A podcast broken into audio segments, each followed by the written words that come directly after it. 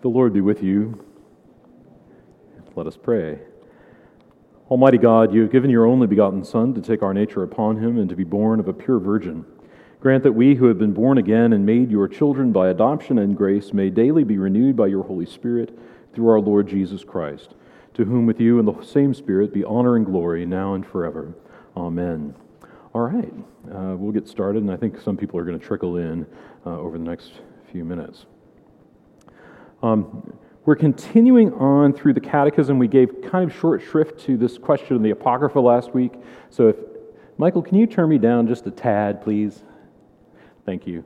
Um, the Apocrypha uh, is a is an interesting subject, uh, and let me just let me just say a little bit about it. We're on page thirty-five of the Catechism. So do you guys need one, or do you have it in front of you? Okay, good. Everybody got one? All right, if you need it, there are stacks of them back on the table back there, and you can just grab one and consider it a gift, uh, because that's what it is. Um, so we've we've spent all this time talking about Holy Scripture, right? And and uh, and the relationship between the creeds and Scripture, which is really important.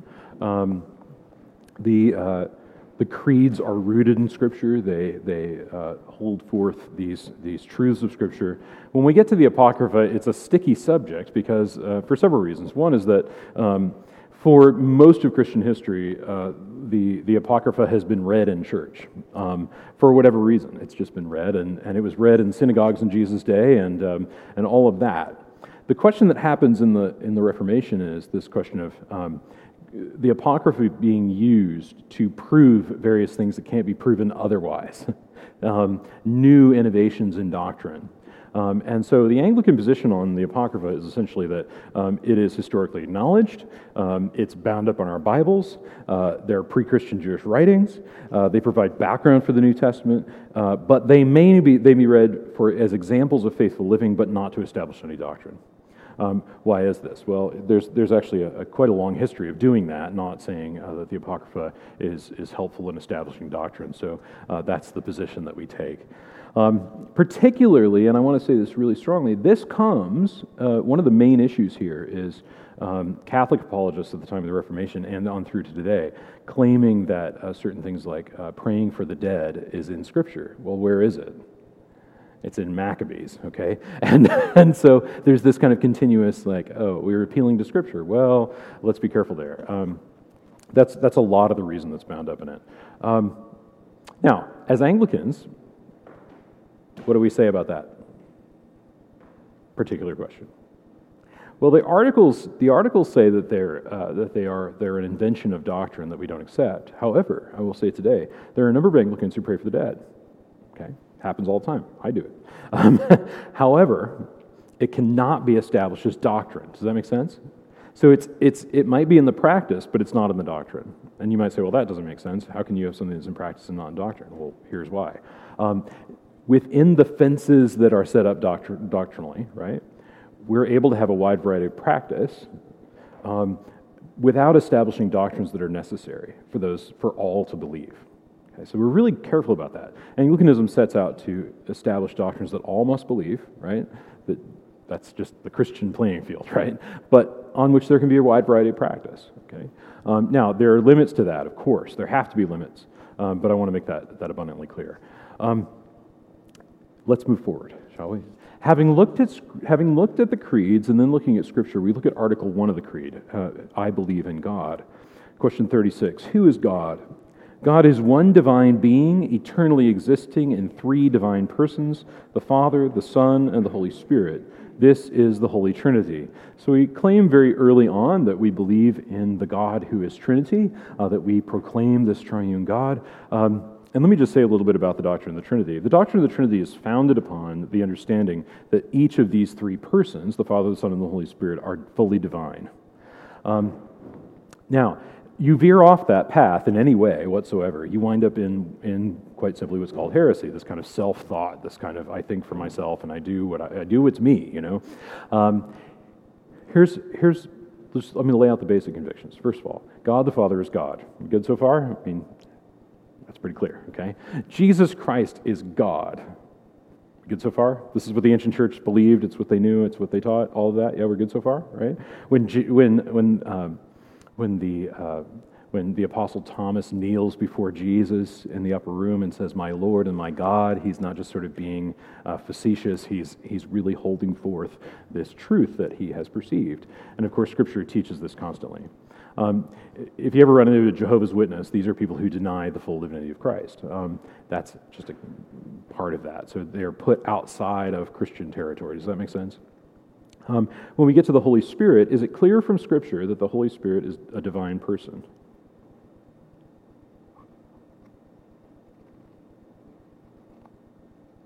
I'm going to go out on a limb and say yes. Okay. Now, you might be able to say, is there a Scripture that says the Holy Spirit is divine? Like point blank? No. However, what do we see?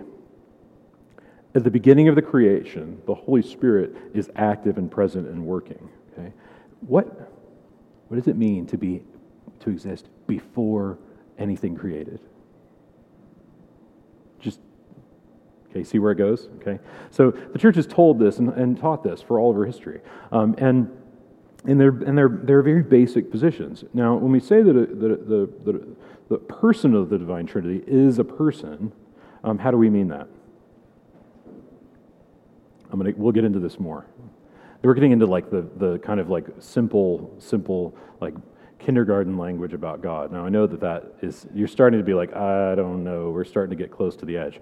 But let me say this is just very basic. Okay, how many persons do you have? Hopefully one, okay? Last I checked, I have one, okay? Um, the fact that I might take on various personae does not mean that I ha- have more than one person, okay? Um, this is using, uh, and, and uh, Greek theologians were very, very consciously using this language of person. It was a kind of stage language for um, for actors. You know, they would take on these various personae. Now, it does not mean that one God sort of takes off a mask and puts on another one and takes on a different persona whenever he's acting. Is very that's that's called modalism, and it's right out, right? They actually uh, gave the word person a whole new meaning, but they had stacked onto it, which is this, that uh, you and I have one person, right? I mean, I don't sort of like leave my body and become a different person when I go to, to H E B or something, right? And then I'm a different person here. Um, I mean, I'm, I'm a unified person, right? I have one body. I can't kind of extend my body out somewhere else or create a different body temporarily and send it out somewhere else. Um, it is to say that uh, that um, I exist as one. Okay. Now, is God one? Yes. Why? Not because he's one person, but because he's a, he, he exists in a trinity of persons that act and live and have their being as one, okay? a, a total unity of persons. Okay, so I'm just going to lay that out for you. What does Holy Scripture tell us about the character of God? God is both loving and holy. God mercifully redeems fallen creation while righteously opposing all sin and evil. The Lord Jesus Christ is the fullest revelation of God's holy love.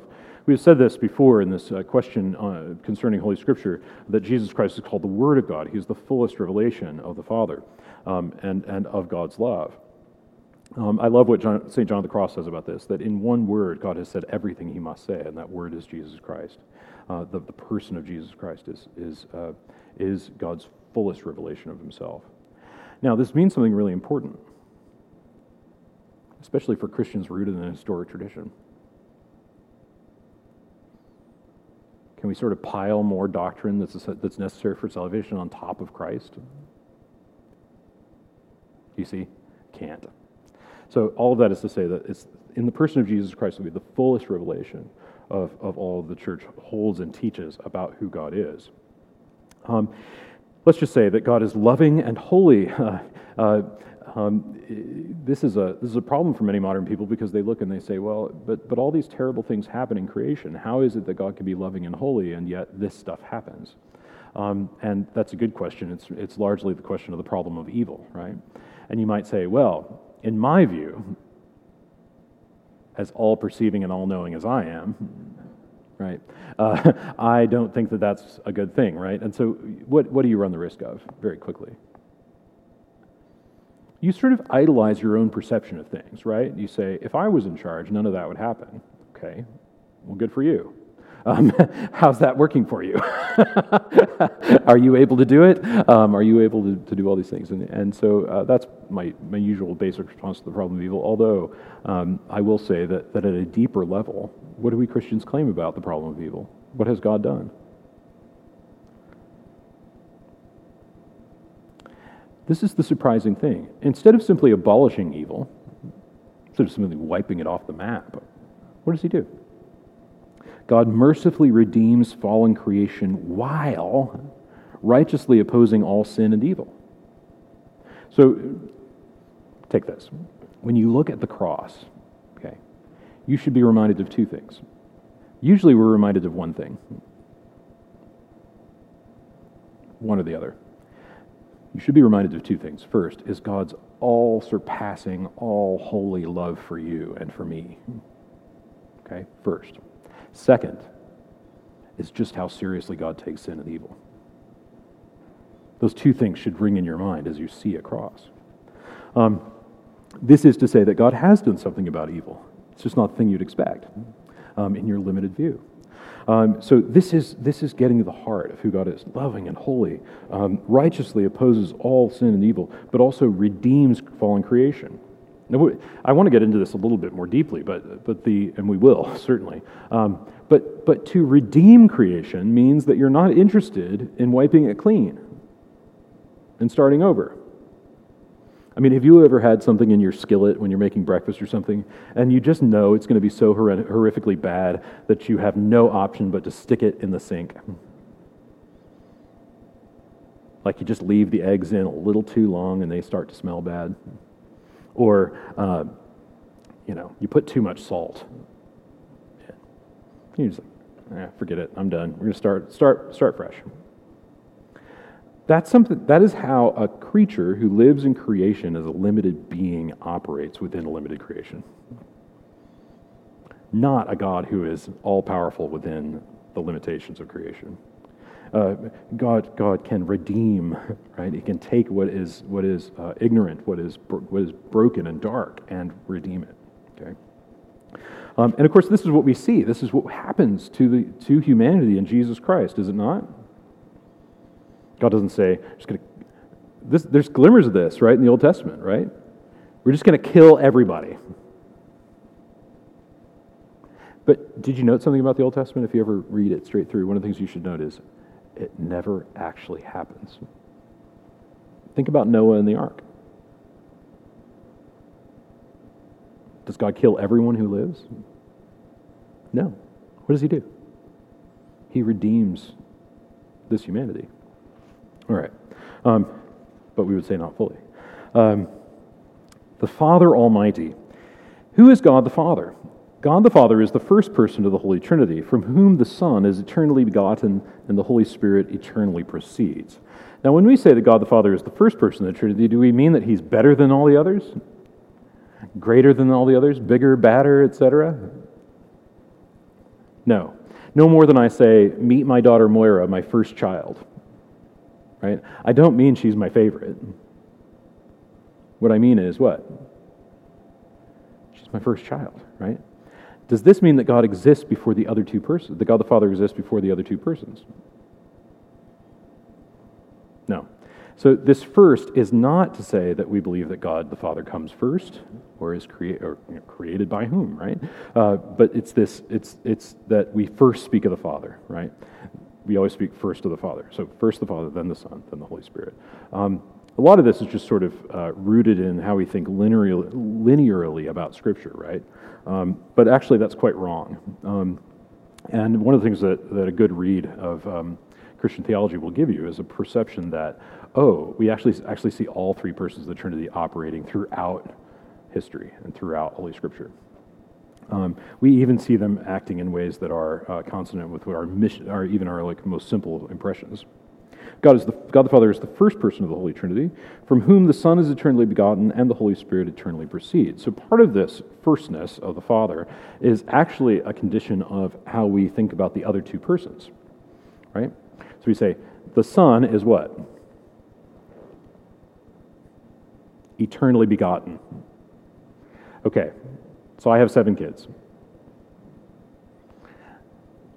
At one point, I begot them with my wife, and we stopped. Right? I can't sort of eternally beget my children. They, I beget them once. You know, that happened way back, okay? Um, in some cases, not so much. But what's being said here is that Jesus Christ is eternally begotten of the Father, or eternally generate of the Father. Um, has not ever not been generate, has not ever uh, been anything but begotten of the Father. Okay? Now, when we speak of the Holy Spirit, um, we say the Holy Spirit eternally proceeds. Okay? So the, the Spirit, uh, um, in like manner to begotten, we use two different words, but, but similar to begotten, uh, proceeds from the Father. The way that Augustine speaks about this is that the Father is always in this kind of... Um, um, uh, perspective of loving sighing between the Father and the Son. Okay, like, do you know? You know how it is when you when you uh, sit down with a date that you're really interested in, and you just you just look across the table and you go, ah. Okay, that's the relationship between the Father and the Son. This continual thing. Well, Augustine says that the Holy Spirit is this eternal proceeding from the mouth of the Father of love, this eternal um, uh, spirit breath of the Father ah, at the Son. Okay, that's one way to look at it. Now, of course, like all analogies, it's very limited, uh, but but that is that is one way to, to look at that. Um, so we're good so far. We're going to get into a lot of this a lot more as time goes on. Um, why do you call the first of the divine persons Father? Our Lord Jesus Christ is the only divine Son of the Father. He called God Father and taught his disciples to do the same. God gives believers his Holy Spirit and adopts us as his children, enabling us to call him Father. Okay. Um, think about what, what think about the, the magnificence of this, just little teaching, just for a moment. Throughout the Old Testament, there, there are glimpses of this, right? Little tiny glimpses of God's loving, fatherly care, but it's never just like, out there, our Father. There's no prayer like that in the Old Testament. Um, there are times when the prophets say, you know, you really, if you want to think about God as something, think of him as your husband, as a people. But never this thing as Father. Okay? Um, when Jesus begins the Lord's Prayer, he says, when you pray, pray like this. I'm certain that people who heard that were like, oh, he's lost it now. If he hadn't lost it before, he's lost it now. Um, why? Well, at one point the Pharisees say, uh, we, we have Abraham as our father, maybe even God. We're not, we're not sure about that, but we have Abraham as our father. Jesus is telling the disciples to call upon God as Father. Why? Because he knows what he will do for them. He knows how he's going to uh, act to incorporate them into the into God's family, um, into God's household. Um, fatherhood is very limited these days, um, in the sense of, uh, you know, I'm obviously the father of my seven. Well, maybe not so obvious, but it's obvious to me that I'm the father of my seven children. Okay, um, I I see my face in them every darn day, and I and I worse. At times, I see my cantankerousness, my you know uh, anxieties. I see my all all of my stuff. I see in them. Um, but you know, if you ask me, well, you're the father of whom? I'd say, well, my seven kids. But there's there's an interesting thing that happens in Anglican parish life. Would you know? Did you notice this? That priests are called father. Do you know why? It's not a title, actually. I mean, it's not like. Um, It's not like this. It's not like, well, you must call me that because that is what I... No, it's nothing like that. Okay, um, it's actually kind of a term of endearment. It's like, I love you, and I've, I uh, I uh, see myself as part of the household that you have authority over, and so therefore I'm going to call you that. Now, some of you might say, that's the last thing in the world I want to call you. Fine. I don't care. It doesn't matter to me, right? It's fine. Totally fine. Uh, people have said, I, I feel uncomfortable calling you that. Well, call me Lee. That's what my mom called me. Uh, and so it's all those kinds of things. But, but I want you to see this because what's going on here? There's a bigger definition of household, right? It actually harkens back to the kind of Greco-Roman family structure. Like a father of a household builds a household of people, not just through natural means, but by adoption. And this household operates as a as a unit, and and it and it gives joy and health and peace to the people that are a part of it. Now, there were dark parts of the Roman household as well, and I want to say that clearly. Uh, but but what did Christians do in the early centuries? Did they just said did they just say, well, let's get rid of that model because it's evil and rotten and patriarchal? What did they say? I said, we think we could redeem this. Do you know what it wound up being? First, it was bishops gathering a household around themselves. So, like, if, if you read, if you read, read Augustine's Confessions, and even before he's a Christian, this stuff is starting to happen. They're forming this community of people that are earnestly seeking out God, and it carries through to this kind of monastic life he takes up when he goes back to North Africa. It's the most natural thing in the world to do. Why? Because that's how he sees himself. Um, and when he's the bishop, that's how he operates as a bishop. He operates in this kind of way. Okay. Well, why do I say all this? I say all this because when we call God Father, there's a meaning that goes beyond what you and I think of between our two uh, between our two ears, which is to say that God is is the Father of the household of of His own household, the church. Okay. Um, and and that means that how are we added to that church? By adoption. Yeah. At the end of the day, it's by adoption. Um, one of the great features of the Roman family life is what? It's not just adoption, it's inheritance. So Scripture uses this language of adoption and inheritance. Paul is crazy about it. Um, if you are a member of the household, what do you receive? An inheritance. So when Jesus says, when you pray, pray like this, Our Father, what's he saying? Furthermore, he says, call no man father, right? You have one father. So what's happening, and I love what Augustine says about this. Augustine goes on at length, and he, he says, what I want you to imagine is this. Jesus on the cross, and he's he's he's there, his arms outstretched. And then he, he goes on a bit of a tangent. He says, you know, when the earthly fathers find out they're going to have another baby, what's their first response? Uh-oh, how are we going to do that? We have lots and lots of pressures on our family life. We, we're kind of broke at the moment. Uh, this is, uh-oh, we're in trouble. What happens? God's not like that. And so Jesus looks up to the Father and says, forgive them, for they know not what they do. He, he's making an appeal to the Father, saying something like this. You think you got room for one more? And what's the answer? Yes. It's always yes. Always. So I want to I want to show you that. That's really important. Um, uh, and, and in fact, I would just say, you know, when somebody, if you ask in your mind, what is, the heck is wrong with that guy having seven kids? It was that sermon, reading that sermon, that said to me, you got to be more generous. That was it. So just I'll tell you that, okay? And in fact, I was meeting a, a, a local pastor in town, and he said, you know, uh, my wife and I have had a baby, and it's really great, and we love the baby. Uh, we're, we're just wondering, like, about whether or not we should have another one. And and I said to him, so so you're a pastor. Like, what if twenty new people showed up in your church on Sunday? Would you be worried about how you're going to feed them?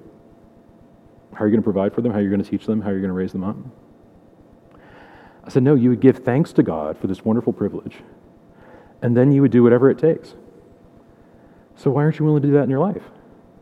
And and I think part of the, the, the thing that made Christianity in the first century so dynamically exciting was not just that they had a bunch of kids. They had a lot of kids, okay? But it was that they had this life that was so generous. Like people being adopted into families because they didn't have a family and they needed a family. And, and people were saying, we're just going to adopt you. Um, we have a couple who are missionaries in Mongolia and um, and they're stuck there because of COVID. Uh, but they're glad they're stuck there right now because they've adopted a, uh, a Mongolian student as their son. Like his parents weren't helping him. You know, he'd become a Christian, and they kind of had said, "Well, uh, tough for you." Uh, and he needed a place to live, and didn't have a place to live, and he was he was hand to mouth, and and um, and they said, "No, we're just going to adopt you. You'll be our son." And they meant it. Like you're going to you're going to live with us. You're going to like take up a place in our family, and you'll be a part of things, and that's it. So, do you see the power of that? So powerful, okay? And when the church calls upon God as our Father, we actually include, and I want to really teach you this, we include this attitude of generosity and hospitality towards our um, co-heirs in Christ. Okay? Um, you should see this language clearly when we do baptisms. So on All Saints Day, when we have baptisms, you'll hear this really ringing out there. Um, we receive you into what? The household of God. Okay? All of this is going on there. Um, God gives believers, so I want to continue on this. So our Lord Jesus Christ is the only divine Son of the Father. He called God the Father and taught his disciples to do the same. Okay. God gives believers his Holy Spirit and adopts us as his children, enabling us to call him Father. So what enables us to call God Father is this adoption that is ours. Um, we're a little bit hazy on this these days, um, in a way that, you know, I'm not fully against, but I'm also not fully for it either. So let's, I'm going to just say a few things. Um, we, we kind of think like, oh, anyone in the world can call God their Father. Ancient church was not clear about this. They said, actually, well, they were clear in another direction. They said, well, actually, you can't really call God your Father unless you're a child of God, meaning you must be adopted, meaning you must be baptized, right? And you must profess the faith. And if you don't, well, you're not. And that's not to say, like, you're terrible and we should avoid you in the street. It's just to say, like, you don't get to do that yet. So, uh, in fact, there are wonderful, um, you know, historical things of, of um, those about to be baptized being taught the Lord's Prayer, being taught to memorize it but not pray it. Because it's only when they're adopted into Christ and clothed in Christ that they can pray this prayer. That might sound very elitist to you, but but understand in the context of a non-dominant religious experience, right? When it's like, this is not everybody and their mother. Um, when it was, may not have been your mother, right? Um, so that that's a, an important thing. What do you mean when you call God Father? When I call God Father, I declare that I was created for a relationship with him, that I trust in God as my protector and provider, and that I put my hope in God as his child and heir in Christ. Okay, so we're going to say a few things. When I call God Father, I declare that I was created for a relationship with him. Um, we're going to get into this a lot when we look at the Lord's Prayer, but but it is simply this, to say that um, I see myself in relation to the God who is Father. Okay. Um, I'm trying to remember the exact story, but there have been lots of stories throughout uh, throughout time of uh, you know, atheists saying, well, you know, uh, I don't believe in God. And somebody says, well, what, what God do you mean? Well, the God who, like, you know, is in charge of everything and who, uh, you know, explains all the things that can't be explained. And the Christian will look at them and say, well, I don't believe in that God either. Okay. Well, what's what's the reason? Because we don't believe in the God of the gaps. We believe in the God who who pursues actively um, a, a loving relationship, even what we might call a marital relationship with us.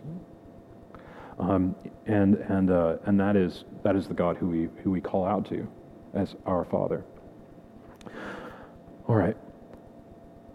I declare that I was created for relationship with him, that I trust in God as my protector and provider. Um, we often live in such crippling, debilitating fear, don't we? I mean, I can imagine that for some of you there was fear this morning about just going to church. Because you were sitting here and saying, ah, you know, like, I'm not sure that I'm dressed properly. You know, I, I, I I'm... I'm worried about getting sick. You know, all those kinds of things are in play. Like, of course. We we live with fear in our daily lives, don't we? Um, one of the biggest things that's happened to me in the last few weeks is when I, I had a scooter accident and, you know, had a brain injury. And, of course, my perception of it, because I had amnesia, was like, oh, that was nothing. My wife's impression of it was, my husband is brain dead. Like, and... you know, what's the matter with him? And, you know, so I, I was doing things that were daring and, uh, and and not something that you would want to see from a from a brain injury person like three or four days after they had gotten this. But see, our perceptions were different. And so the fear was different. Um, and and uh, we both we both fear the wrong things and we don't fear the right things enough. That's part of our condition. Um, But still, the Christian is called to, to look to God as protector and provider. I mean, who do we often think of as our as our provider? On best days, it's like, well, our employer is our provider. Hmm. Worst days, it's I'm my provider. Hmm. Okay, uh, but but this is this is essential. Um, what keeps your heart beating and your brain waves functioning is whom? Not you. Can you keep yourself alive by the exercise of your will? No. Can you kill yourself by the exercise of your will? Without any weapons? No. You can't just sort of sit there and die, right? So, so what happens? God is God is God is perpetuating your life. He's thinking of you constantly. Um, one of the things that I was, you know, after after having this like, you know, weird thing happen to me, where you know, I I was driving down Waco Drive, and next thing I know, I'm standing on my porch, in and out of consciousness, and remembering very little of that. I mean, I have the doctor used the word last Monday. You had amnesia. I was like, what? That happens in soap operas, not in my life. Uh, and and uh, and and he was like, no, that's what that's what we call it. It's amnesia. You don't remember. And I still have no idea how I got home, how I got up. I mean, how I got did anything. And part of me just kind of thinks like, either somebody or some angel got me up, right? I didn't do it. At least I don't think I did it. Um, but you see, this is what happens. There's, there's all there are all these kinds of things happening behind the veil, so to speak. Um, and and so we trust in all kinds of things, but but actually behind and operating behind the scenes is God the Father. Um, and I put my hope in God as His child and heir in Christ. Because not only as a Christian are you given the family name. You might not be a Christian this morning. You might say, I have no idea what that is, but but you want to know more, so you're here. Um, you become not only the child of God, which is an amazing thing, but you become an heir as well. Um, I, I mentioned this either last week or the week, or two weeks before that, um, that, that at one point in my life I was the recipient of an inheritance. And it was more money I'd never seen in my life. I mean, it was a lot of money.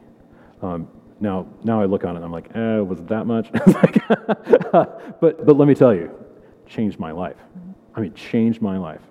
I went from having car payments to not having car payments. I went from, you know, not owning a house to owning a house. I went from, you know, being uh, concerned about how we were going to make it next month to not really concerned about how we were going to make it in three years, right? Because I just knew that there was this kind of like, oh, well, you know, we have no debt. We have no, like, you know, and, and that was an amazing change. But imagine that you stand to inherit everything. I would be lying to you if I told you that I did not expect that inheritance. I knew it was going to come at some point because my grandmother, God bless her, had said, at some point this is going to happen. Before she, before her Alzheimer's became awful, she said, at some point this is going to happen. You need to know about it and you need to be ready for it because I want you to manage it well. Thanks be to God for her. So you're waiting for it, right? You're sitting there like, okay, I'm waiting for it. Well, what happens when you're waiting for that? You may have no knowledge of this whatsoever. Let me prepare you for it. You actually make decisions differently. It alters your world. Because what you say to yourself and what you say to your spouse and what you say to your children is, this is going to be different, guys. Like, our life is going to be different when this happens. And so we're preparing for that now. We're getting ready for that now.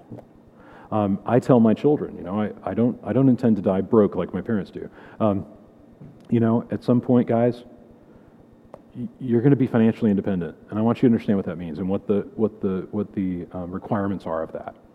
Okay. Um, now, I'm a parish priest. I don't I'm not, I'm not in it for the money, but like you know, there's just things that have happened through my life that have that have really set us up in a way that, that wouldn't have happened otherwise. It wasn't my doing, right? Um, but there's a responsibility there. Do you get what I'm saying to you?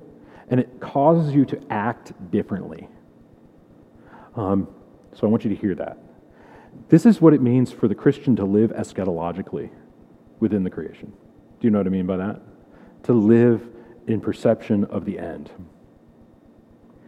You live with this expectation like, I am going, I stand to be an inheritor of all things. Now, will that change your life and how you think about things? Definitely. Most of all in relation to things, um, which I will say more about at certain points. But I want to move. I want to move forward. I'm going on tears as of late. Um, why do you call God the Father Almighty? I call God the Father Almighty because He has power over everything and accomplishes everything He wills. Together with his Son and the Holy Spirit, the Father is all-knowing and ever-present in every place. Okay. When I was in college uh, at A and M, uh, whoop, I was, uh, I was, you know, I took, as all you know, college students should do, you take, you take, you take uh, philosophy one oh one or whatever it was, you know, and you know this better than anybody. Uh, you take this class, and, and one of the things we were presented with was this kind of, you know, the problem of evil, right? How can you have an omnipotent, omnipresent, um, uh, omniscient God who knows everything, sees everything, can do everything about everything, and exists in all places? And yet, evil happens. And one of the one of the options put forward by these professors was, you can pick two. Just pick two, and then you don't have to worry about it. So just say, God's not omniscient, God's not omnipresent. He might be all-knowing, he might be all-knowing, and might be all-powerful, but but he can't be everywhere to do everything about things that we want him to do, so that's that's that solves it. God might be omnipresent, as well as omniscient, but not all-powerful to do everything. So you, it gets an off there. All right, do you see where I'm going with this? So you can pick one. What does the answer here say? All three. Like, we're committed, all three, baby. This is how it's going to be. Like, we we we believe this, okay? Now, one of the things I've had to really wrestle with through my life has been the fact that I have power to do things about things, but sometimes the wise and prudent thing is to do nothing. Have you ever had that happen to you? Maybe not. I'm not seeing any nodding. I can't see faces, so uh, this is hard. But but it's something like this. I always use this analogy, so if I've used it before and you've heard it before, then too bad. Uh, but my kids have a fondness for climbing on the back of the couch. They love climbing on the back of the couch. I don't know why. I think it's barbaric. I, you know, I, I say when I was a kid, you know, that never happened. Never. Now, of course, I have amnesia, but so there's that. Um, but at a certain point, I started to just say, you can climb on the back of the couch. I'm not going to stop you. I'll probably pick you up if you fall.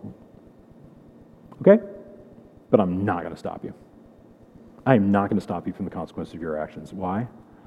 And I started to answer this question in my head. Because I'm a good dad, I think. And I want my children to experience the consequences of their own actions. It's an amazing teacher. If you're in classical education, and some of you are, what is the best, best, best educator? It's not a teacher. It's natural consequences. Like, oh, you went to a lot of parties this weekend, did you? Didn't finish your homework, did you? I'm really sorry for that, because because it means you're going to get it. You're going to fail this. Now, how can I help? That's a good conversation to have with a student. The bad conversation is when the parents call and be like, oh, "My kid partied a little bit this weekend, and can I like you know get can we get an extension?" And and you're like, I mean, the first question should be like, well, why aren't you, why isn't the student calling me? Like, I'm just being honest with you, because this is the problem we have, right? Is that nothing is ever our fault. Um, and it raises us to think that it's somebody else's fault. So so these these are um, these are actually quite resolvable understandings if you come at it with a certain understanding, like, well, this is how this is how the world works, right? Um, it's been bewildering to people, especially in parish life, where somebody's like, Father, I've seen this, and I want you to do something about it. And, and none of you do that. Uh, but sometimes I just say, I have seen it. You're right. It's really distressing. But I also say, I try not to let it bother me that much. And I would encourage you to do the same. But but if this person really does bother you and you think you need to talk, then talk to them. Do you see? Now, am I a cold person for doing that? Not at all. Uh, but do you see the kind of trade-offs we're talking about here? We're saying like, well, you know, God can't be God because all this crap happens and like we don't like it and so we blame him. Do you know why it happens? Because of sin. right? I think as we watch things like now Hurricane Delta having gone through Louisiana, like how many hurricanes have we had this year? Like, what is it, twenty-nine, right? Oh. What we should think in the back of our minds were, would, did we not live in a broken creation, that wouldn't happen. Or am I getting that wrong? If we lived in a creation that wasn't broken, that wouldn't happen. We'll say that. Okay. Um, sin's effects go deep, very deep. We don't recognize how deep. Um, so let me get back to the to the text here. Together with His Son and Holy Spirit, the Father is all-knowing and ever-present in every place. Now, do we mean that uh, God is in the tree?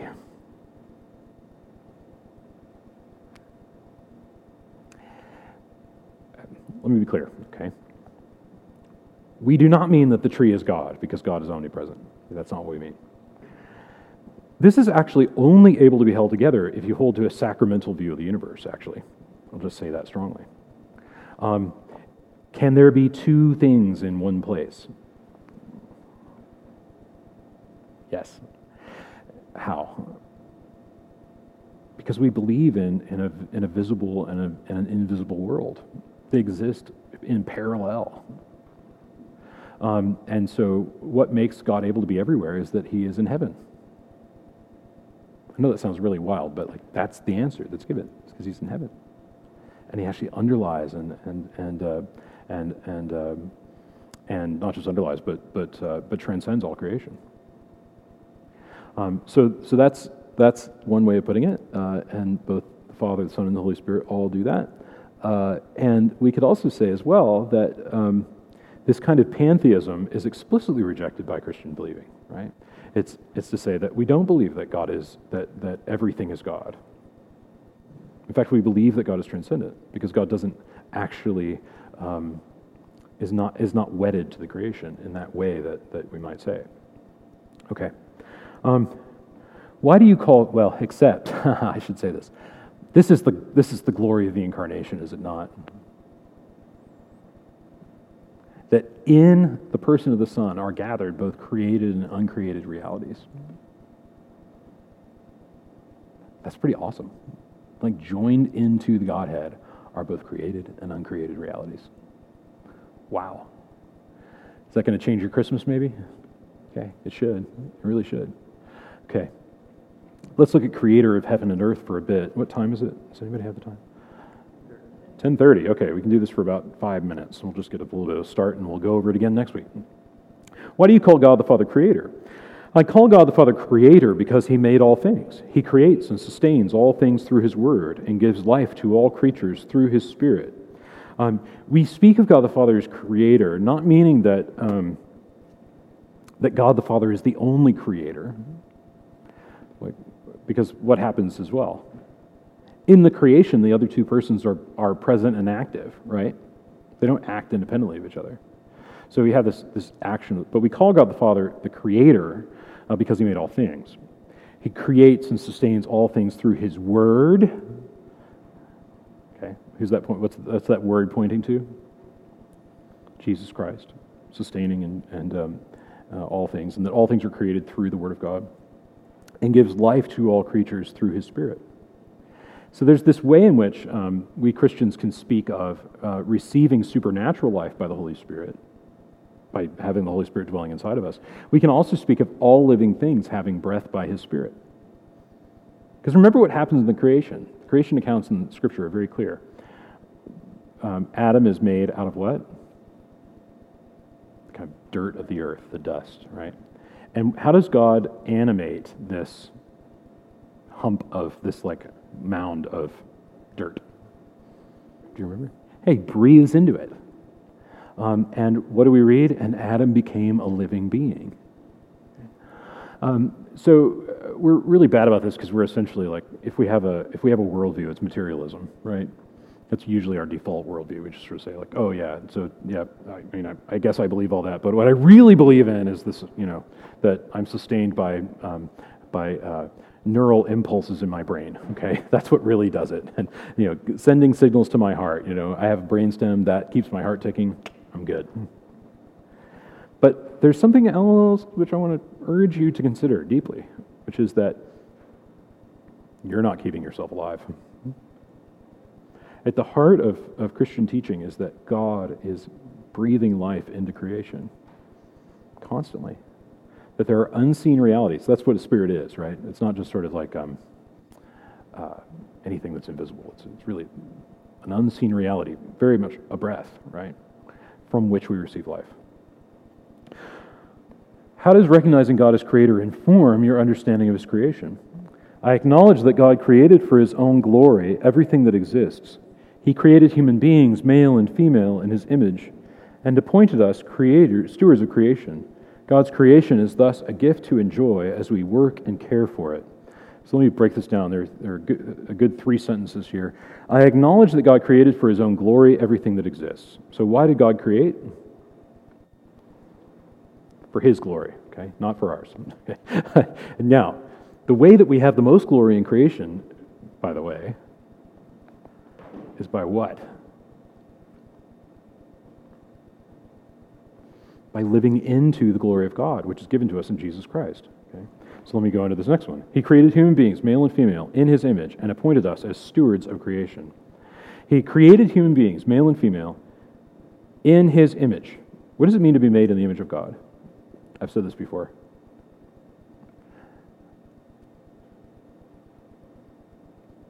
Does it mean that you have like a you have a nose like God does?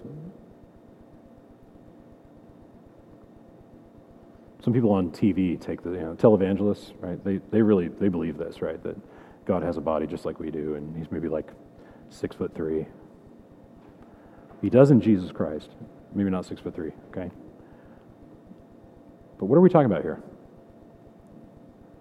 To be made in the image of God means that we're be, we're made to have what God has.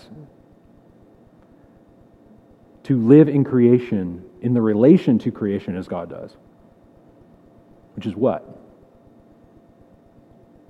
Mastery. Glory. In essence, it means that to be made in the image of God means that we were made to be like Jesus. Did you ever notice that about Jesus if you read the Gospels? What can he do in creation? Just think about it. Especially when he's risen from the dead. He can disappear and reappear. He can feed people. He can cook breakfast. Right? You see the majesty in creation? Like he can heal. He can do all those things. Why? Because he exists within creation with glory. A glory that we've in, in ways lost or that's marred. Um, so this to be made in the image of God means we're made to be like Jesus. Well, this is this is the glory of it, is that to be a Christian means that you are you are literally dipped into and clothed in Christ. Um, so that is what it means to have this image of God restored in us. Um, God's creation is thus a gift to enjoy as we work and care for it.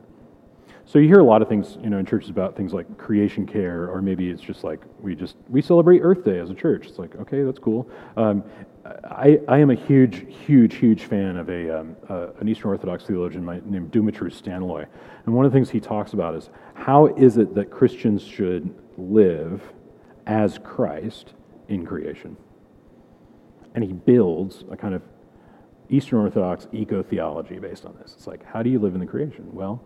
Um, you live in the creation uh, as one who makes things, as one who uh, who who enjoys the creation, um, who also labors to uh, to be a steward.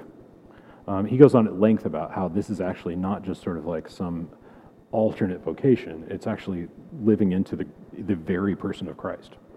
Um, what does Jesus do in creation today? What is what does Jesus Christ do in creation?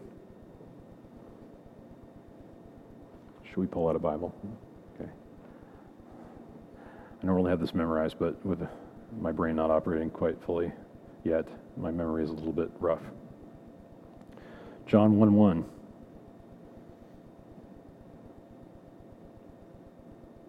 In the beginning was the Word, and the Word was with God, and the Word was God. He was in the beginning with God. All things were made through him, and without him was not anything made that was made. In him was life, and the life was the light of men. The light shines in the darkness, and the darkness does not overcome it. What I hope you'll find, if you haven't found it already, is, is that Jesus Christ is truly the source of real life. Real life before God. Um, not life as you want it, not life on your terms, not life as you kind of wish it would be, if you could have it all right, um, but real life. One of the things I've been drawn to note because of a, um, a really wonderful uh, book that I've been reading uh, called Alive in God, it's written by a Dominican friar, is that Jesus doesn't heal people and then say to them something like, okay, well now, you, your old life is inconsequential now. So now you just have to follow me. What does he do? He heals them, and then he says, now go home. Pretty cool, huh? What does that mean? It means that we can live this this this this wonderful life that that, that God loves and that he cares for and, and, and wants you to have and, and loves it.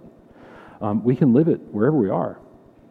Christian vocation is actually found in what you're doing right now, not in, not in something else. Um, not in some kind of future hope of some greater glory.